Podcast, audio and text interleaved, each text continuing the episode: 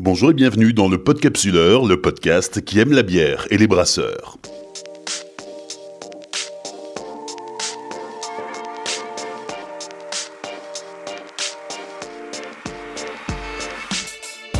Depuis bientôt trois ans, le Podcapsuleur vous emmène à la découverte des brasseries françaises, un épisode tous les 15 jours pour rencontrer le brasseur, visiter sa brasserie et découvrir ses produits.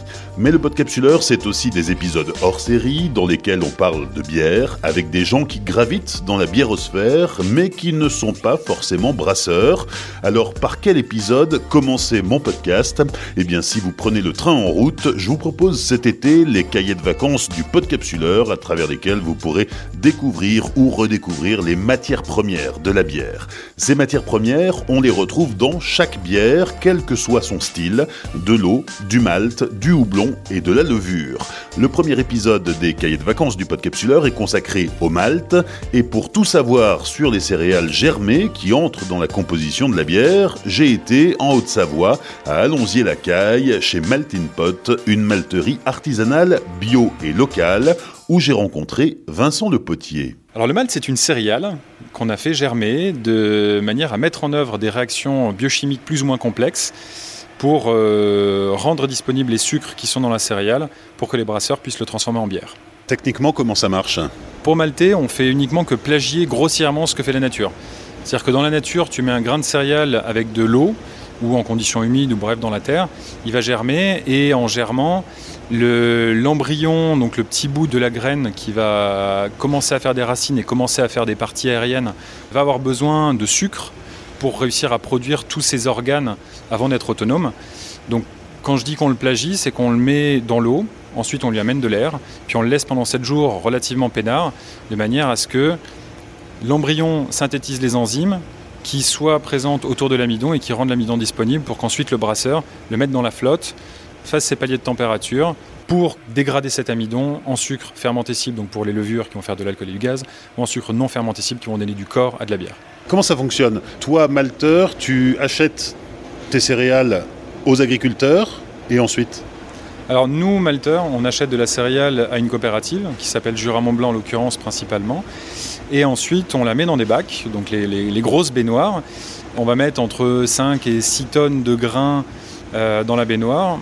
On va lui amener de l'eau, on va immerger complètement le, grain pendant une douzaine d'heures. On va enlever l'eau, amener un petit peu d'air, remettre de l'eau, puis renlever l'eau, etc. Enfin, pendant 24 à 48 heures, on va alterner ces périodes dites de sous-eau et de sous-air.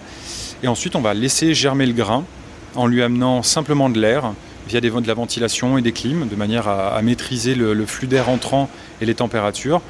Et en retournant le grain régulièrement, puisque quand il commence à germer, il fait des petites racines, et si on ne brasse pas euh, le grain pendant sa germination, les racines s'enchevêtrent, ça forme des mottes, et les brasseurs sont pas contents quand ils reçoivent ça. Une fois que la germination est terminée Donc on, nous, on suit tous les jours, on fait des mesures d'hygrométrie. Donc on a un dessiccateur pour mesurer l'humidité du grain, on regarde la longueur, de la, longueur du germe, la longueur des radicelles, enfin on, on suit le process, et une fois qu'on se dit, bah voilà, c'est bon, on en est au stade dont on a besoin pour faire le malt qu'on veut faire, et bien là on l'aspire donc avec notre gros aspirateur qui est la suze à grains, qu'on alimente à la pelle à neige, ça fait les bras, et on le passe en touraille, donc la touraille étant le séchoir, où là il va passer euh, une vingtaine d'heures pour un malt pilsen, donc sécher pas forcément trop rapidement, mais surtout pas forcément trop chaud, ça fait beaucoup d'approximations, mais bon voilà. Ou alors une trentaine d'heures pour un malt munich qui va être séché beaucoup plus chaud, ou des maltes type cristal, ou en fonction de la recette. Euh, plus on veut le chauffer, le, sécher chaud, plus on va avoir des EBC, plus on veut changer les goûts, plus ça va durer longtemps en touraille, chez nous. Vincent Le Potier, l'un des deux fondateurs de la malterie artisanale Maltin Pot à Allonzier-la-Caille en Haute-Savoie. Je vous invite à retrouver l'épisode dans son intégralité sur les différentes plateformes d'écoute et depuis peu sur Tumult, le nouveau réseau social du podcast. D'ici la fin de l'été, je vous proposerai trois autres épisodes hors série sur les matières premières de la bière, consacrés au houblon le 30 juillet, à la levure le 13 août et à l'eau le 27 août. Bon été et rappelez-vous, l'abus d'alcool est dangereux pour la santé, alors savourez mais sans forcer.